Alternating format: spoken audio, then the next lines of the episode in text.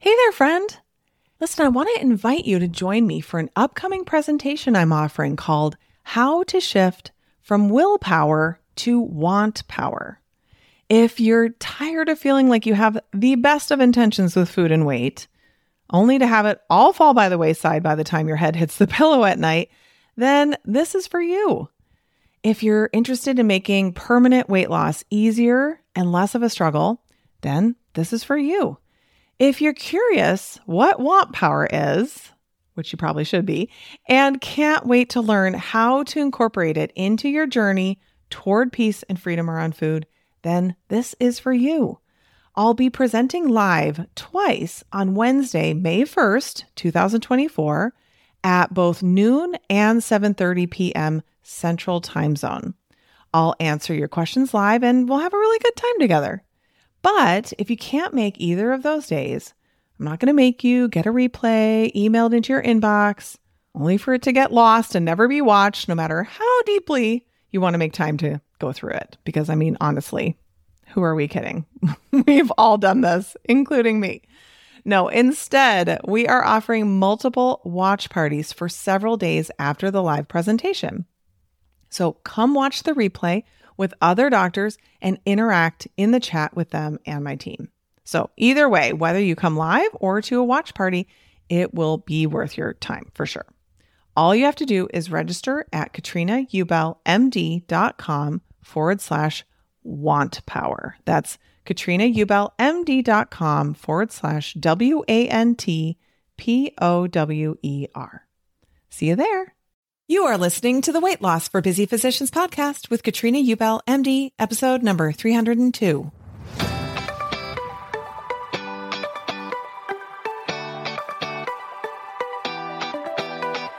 Welcome to the Weight Loss for Busy Physicians podcast. I'm your host, Master Certified Life and Weight Loss Coach Katrina Ubel, MD. This is the podcast where busy doctors like you come to learn how to lose weight for the last time by harnessing the power of your mind. If you're looking to overcome your stress eating and exhaustion and move into freedom around food, you're in the right place. Well, hello there, my friend. How are you today? I'm so glad you're here today. I'm really excited to share with you this episode because it keeps the message kind of keeps coming up in several different ways in my work life, my personal life. And so somehow I feel like there's some people out there who need this message. And I'm very excited to be able to bring it to you today. I just want to say, you know, there's obviously a little lag in when I record these, but I was so working so hard to get 100 reviews of my book, How to Lose Weight for the Last Time on Amazon and we have surpassed 100. So I just want to say thank you. If you're someone who's gone and left an Amazon review, thank you so much. I know it's a big ask. I don't like being asked to leave an Amazon review. I'm just like everybody else. I'm like, I don't want to do it either. But it really, really, really does make a difference. And so if you've gotten anything of value out of this podcast, if you've purchased the book and got anything out of that, would love for you to leave a brief Amazon review, or you can leave a lengthy one if you'd like. That's fine too. but leaving an Amazon review really does help because all of us, we can't help ourselves. We all, when we're looking for something, especially on Amazon, we always look and check and see what are the reviews like, right? Even if we just look at the number, we don't even read any of the reviews. So that is the world that we live in. And I just appreciate you for taking the time to go and do that. So thank you so much. If you've already done it, thank you so much in advance. You could just pop over there quickly and go ahead and do that. And if you haven't picked up the book, then definitely go ahead and pick that up. How to Lose Weight for the Last Time at all booksellers and the audio versions available as well. Okay. So just to give you a backstory on what we're going to talk about, I titled this episode When It's Not What You Expected. think we've all had these experiences for sure. The more I've been kind of mulling over this topic, the more I've been remembering things in my life where things were not what I expected. But I'll just tell you what has sort of spurred this, why I decided to talk about this.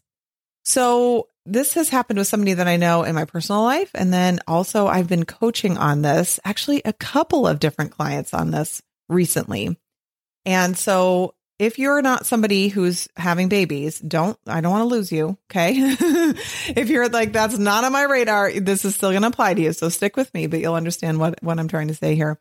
So it, to various degrees and in varying ways, what all of these people who've been coming to me for help have been experiencing is something related to the struggle with having their first baby. And really, the main theme is they all wanted to have a baby. They were all excited to have a baby. And now they have the baby, and it's not what they expected. and it's funny because I was thinking about myself in terms of what I expected when I had my kids. But also as a pediatrician, you really go through this with families day in and day out. And so I was in practice as a pediatrician for 10 and a half years, and I saw a lot of this. Of course, there are the people that feel amazing while they're pregnant.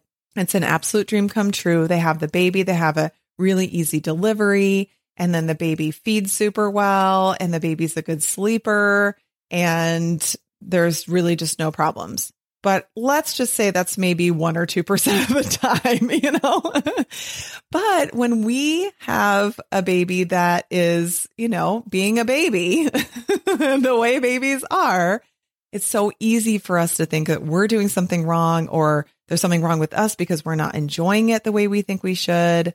Or, you know, just somehow we're doing it wrong, or we made this like irreversible mistake that's another thing that sometimes comes up. Like I remember sometimes kind of joking, but sort of being half serious. It's like, whose idea was it to have this baby?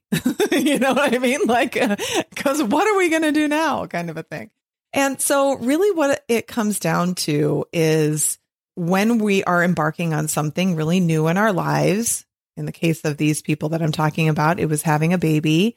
In the cases of other people, it could be really wanting maybe a job at a certain institution, like your dream job, and getting that. It could be really wanting some sort of leadership position or some sort of promotion, and then finally getting that. It could be that you've really, really, really wanted a certain kind of a relationship in your life. And, you know, just were really missing it, wanting it. It was a goal of yours in your life to have this kind of relationship. And now you have it and it's not what you expected, right?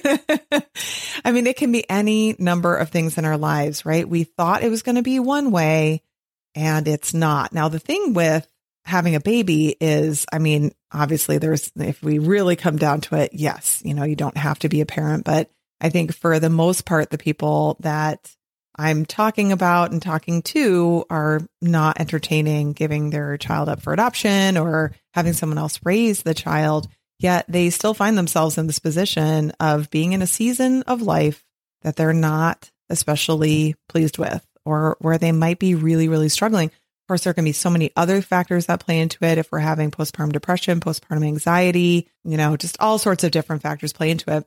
It could be, we could argue it's a little bit different than, you know, I got this job. Well, if you don't like the job, like you could also leave.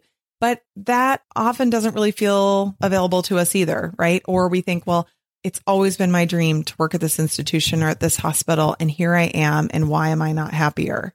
I thought I would like it more. I thought I wouldn't have the problems here that I had at this other place. Or I thought that, you know, I wouldn't have any problems anymore. And I don't have the same problems I had at the place I used to work at, but now I just have new and different problems. Shoot. right. And so I think that it's just a really common thing. What I've told many people in my life, and this is the total truth, is, you know, I have three children. And for me, going from zero children to one child was by far the hardest, hardest, hardest transition. It was not easy for me. And I was a pediatrician. So, you know, whenever I feel like I can help people, all my fellow pediatricians out there, you're going to know exactly what I'm talking about when you're like talking to somebody and they're struggling with their baby. This is actually just coming up recently. I was on a call with several people and the person who had the new baby was really struggling. And I was like, oh, you know, I'll connect with you offline. I, I know what to do to help you with that. And like literally bread and butter pediatrics, you know. And then a couple other people were like, oh, no, I know like a baby sleep coach and you should hire a night nanny. And they're like coming up with all these suggestions, which are not bad suggestions. But I was like, you guys, before we had all those people, we had pediatricians who knew what they were talking about. I can help you. I'm here right now. Let me help you. and of course, things are so much better already because, you know, it's like once you've done this, once you've been around the block a few times, or maybe many, many times, dozens of times, and then hundreds and thousands of times, you just know what you're doing. So Shout out to all the pediatricians out there. We know how to get babies to sleep. yes, we do. anyway, I digress. It really can be so difficult to be in that stage of life where it feels like it's never ending. It's going to be hard forever. You think something's wrong with you because you don't like it more, or you must be doing something wrong because it's just not the experience that you thought it would be, or it's not the experience that you've heard other people having. And it's really easy to feel bad during that time. And, you know, even when we know how to manage our minds, sometimes it feels so bad that we're like, I just need anything to help me to feel better. And so, food, alcohol, like bring it because I just need something. So, I wanted to address how to approach those times in our lives when it's just, it's not what we expected. Maybe your parents are aging and it's not happening in a way that you expected. And it's hard and you don't know when it's going to end. And it's just a difficult, difficult season in life. So I have three steps for you that I want to talk about because I think there's the way that we think about what's happening to us, what our beliefs are about it, and then there's the actual thing. And we often mesh all those together and we don't realize how separate they are. So, certainly, what I'm going to offer to you is not like, oh, this is the way to make the hard thing better, or this is the way to make the thing that you were not expecting become what you did expect. That doesn't always work that way. In fact, often in life, it doesn't work that way, right? We don't order up what kind of a baby we get. I can't tell you how many times I had people tell me they had a pretty easy baby for their first baby. And then they had a second baby who was just like a normal baby, you know, just like a normal baby. And they're like, oh my gosh, if this was our first child, we would never have had another one. they were so spoiled with the first one. And then the ones who had a really challenging baby as their first one have another one that's like, you know, pretty normal or relatively easy. And they're just like, oh my gosh, it can be this good. I had no idea. Honestly, those are the types of things that if I miss anything in practice, it's stuff like that. Just like people coming in being at their absolute wits end and you just knowing you're like, listen, I'm going to fix your problem. Like you can thank me later because I know what to do here and it will work. it's so great. anyway, okay, three steps. So when you are in a situation where it's not what you expected, what do you do? Okay, this situation that you're in, it's hard, right? It's just really hard. And so, number one, I want to invite you to stop resisting the fact that it's hard because it is hard. It is a challenge. And then we're thinking it shouldn't be that way. And then we're resisting and pushing it away. We don't want it to be that way, which actually makes it worse and increases our suffering. Okay. And I'm not saying that you shouldn't be going and looking for solutions out there, right? Like if your baby is having a hard time or, you know, whatever it is, like you're struggling in this leadership role, yes, of course, get help. I mean, 100%, always we do that. But sometimes doing so is just a manifestation of us resisting how hard it is. We just keep looking for the solution to make it not hard. And sometimes that solution does not exist. Sometimes that solution just comes with time. You know, sometimes the baby just needs to get older. That's just what has to happen. Like this will get better one way or the other. And sometimes we've exhausted everything and this is just where we're at. Or sometimes, you know, maybe you are now in a leadership position and you really realize like this person who reports to you needs to be let go. And there's a whole process that needs to take place in order for that to happen. And it's going to be a while it's going to be hard, you know, until that happens. So, what do we do? We have to stop resisting the hard. And I want to talk about gaslighting ourselves here a little bit because actually, a client asked this like, how do you know when you're just resisting, you know, versus gaslighting yourself? So, just talking about gaslighting, gaslighting is actually the term that comes from an old movie. I think it was like in the 1950s. I actually just read about it because I think that Angela Lansbury was in that movie and I think it might even have been her first movie. And she just passed away, I think, yesterday. So I was reading more about her. Um, I always loved her on Murder She Wrote. And always made me feel good growing up watching that. anyway, I digress. Okay. So in this movie, there was an abusive husband who was essentially convincing his wife that what she was experiencing as her reality was not true. So it's like he was making her think that she was like going crazy, like not stable. And so I have not seen this movie, but my understanding is that the lights outside, the gas lights that they used to have for street lights, he would say, Don't you see it flickering? Or maybe she would say, like, the gas light is flickering. I don't remember which way it was. And he was like, No, it's not. You know, so she's like, No, I see this with the light. And he's like totally contradicting her and making her believe that what he is experiencing is true and that her, you know, experience is fabricated somehow in her mind or is not true or that she's somehow delusional or something like that. So that term in recent years has become more popular saying like if you're gaslighting someone that's like they're coming to you and saying like this is a problem. And you're like no it's not a problem. No that's not what's happening. And they're like no but it is. This is my lived experience. And they're like no it's not. No it's not. And that's you know obviously a really not great position to be in when you're being gaslit so sometimes people talk about gaslighting themselves and so what does that mean that means you are having this lived experience of your life. Like back to the baby example, you have this baby, the child is not sleeping, you are exhausted, it's really hard for you. And then you're telling yourself, like, this isn't hard. This is not a hard thing. Like, nope. Like, you just get to work and you just get these things done. And this is something that you, you should be enjoying. This is an enjoyable thing. So you're trying to convince yourself to think more positively about something that goes against what your lived experience is. And so, you know, I say this all the time to my clients like, we never want to use coaching tools against ourselves. We never want to go, hey, you know, I can think a more positive thought about this. So therefore, I should. And if I can't, then something's wrong with me. No, that's not how this works. okay.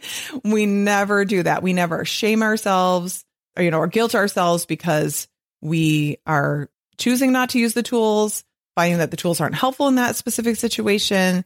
Like, no, we do not need to do that. So, what we need to do is honor and recognize for ourselves the true experience that we're having. Yes, this sucks right now. This is hard. I don't like this right now. If I had my choice, it would be different. I maybe wouldn't wish this on my worst enemy, like, you know, whatever your lived experience is. Stop resisting the hard and thinking it shouldn't be that way. This is hard. Just accepting that this season in life, this time in my life, this thing that I'm doing, this whatever this thing is that I'm involved with, this is a hard experience for me. My my true lived experience of this right now is hard. So that's our first step. Just honoring that. Yeah, it is hard. Then, step number 2, we have to stop judging ourselves for it being hard. It's so easy for us to go, okay, yeah, it's hard, but if I were a better leader, if I were a better daughter, if I were a better mother, if I were a better girlfriend, sister, wife, whatever, not sister wife necessarily, but you know what I mean. you know, if if I were just different, if I were not flawed in these ways that I'm picking myself apart for, then I wouldn't be struggling. Then it wouldn't be hard. No, we don't need to judge it for being hard. We don't need to resist it. We don't need to judge it. That's our first step is to just be in what is challenging right now. This is a hard time. I always find that as soon as I offer myself that, I feel compassion from myself. Yeah, this is hard. This is hard. It's hard to be a human living a human existence, having to deal with the things that humans have to deal with from time to time. This is hard. And what I'm doing is I'm offering myself that love and compassion that I really want to feel. I really want to just feel better. And it already feels better just offering yourself that love and compassion. You don't have to make the hard thing go away to be able to feel better.